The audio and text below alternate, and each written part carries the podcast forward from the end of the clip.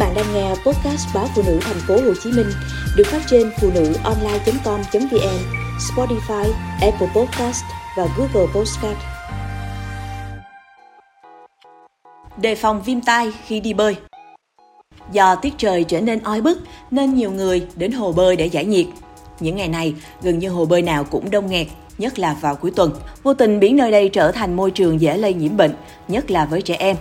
Các em dễ bị uống nước hồ bơi, bị nước vào mắt, vào tai, vân vân nên khả năng mắc bệnh sau khi bơi khá cao. Nguyên nhân viêm tai ngoài nước hồ bơi thì theo các bác sĩ chuyên khoa tai mũi họng do sử dụng tăm bông ngoáy tai làm lớp da ngoài tổn thương sâu hơn, gây đau, tiết dịch. Ban đầu chỉ là thanh dịch, sau đó dịch đặt lại làm tình trạng viêm tai kéo dài. Nếu người bệnh vẫn tiếp tục ngoáy, sẽ bị nhầy mũ và bội nhiễm, viêm ống tay ngoài hay còn gọi là viêm tai.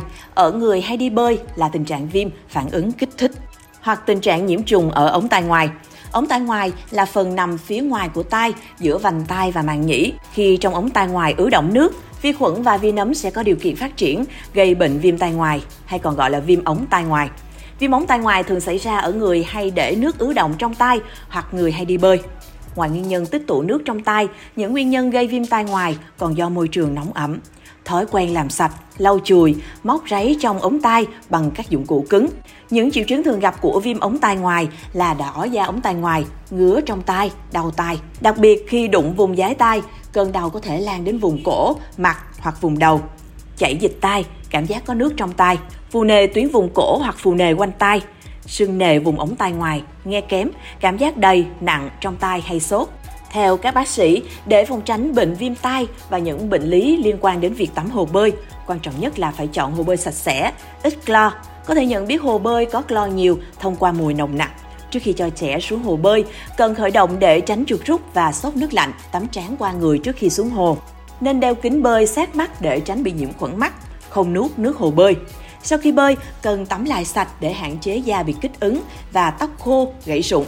Tắm xong, dùng nước muối sinh lý nhỏ mắt, mũi và súc miệng để phòng các bệnh tai mũi họng, mắt và hô hấp. Ngoài ra, khi đi bơi nên sử dụng nút tai. Bơi xong nên nghiêng đầu sang từng bên để nước chảy ra. Có thể làm khô ống tai ngoài bằng cách sử dụng hơi nóng từ máy sấy tóc ở cường độ thấp hoặc sấy lạnh. Giữ khoảng cách giữa máy sấy và đầu khoảng 30 cm. Máy sấy đặt từ phía sau, thổi luồng hơi ra phía trước và thường xuyên di chuyển, không nên đứng yên một chỗ.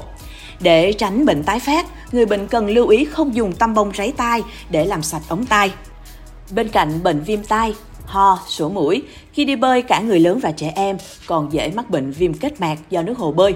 Hóa chất khử khuẩn nước hồ bơi như clo dễ gây kích ứng mắt và đường hô hấp. Khi hồ vừa mới khử khuẩn còn đậm đặc mà trẻ xuống tắm sẽ dễ bị kích ứng, gây viêm kết mạc hay lên cơn suyễn vân vân. Virus gây viêm kết mạc có trong dịch tiết mắt và mũi của trẻ bị bệnh. Khi trẻ xuống hồ bơi, dịch tiết này hòa vào nước làm nước bị nhiễm khuẩn. Khi trẻ lành lặn, hộp hoặc lỡ uống nước hồ sẽ bị lây nhiễm bệnh. Sau khi bơi, nếu thấy những dấu hiệu như đau tai, ù tai, tai chảy dịch, sốt hai ngày khó hạ không rõ nguyên nhân, cộm, sốn, rét và mắt đỏ ngứa sưng nề, chảy nước mắt vân vân, phải cho trẻ đi khám ngay để được điều trị phù hợp. Không nên tự điều trị vì có thể làm bệnh nặng hơn dẫn đến những biến chứng nguy hiểm.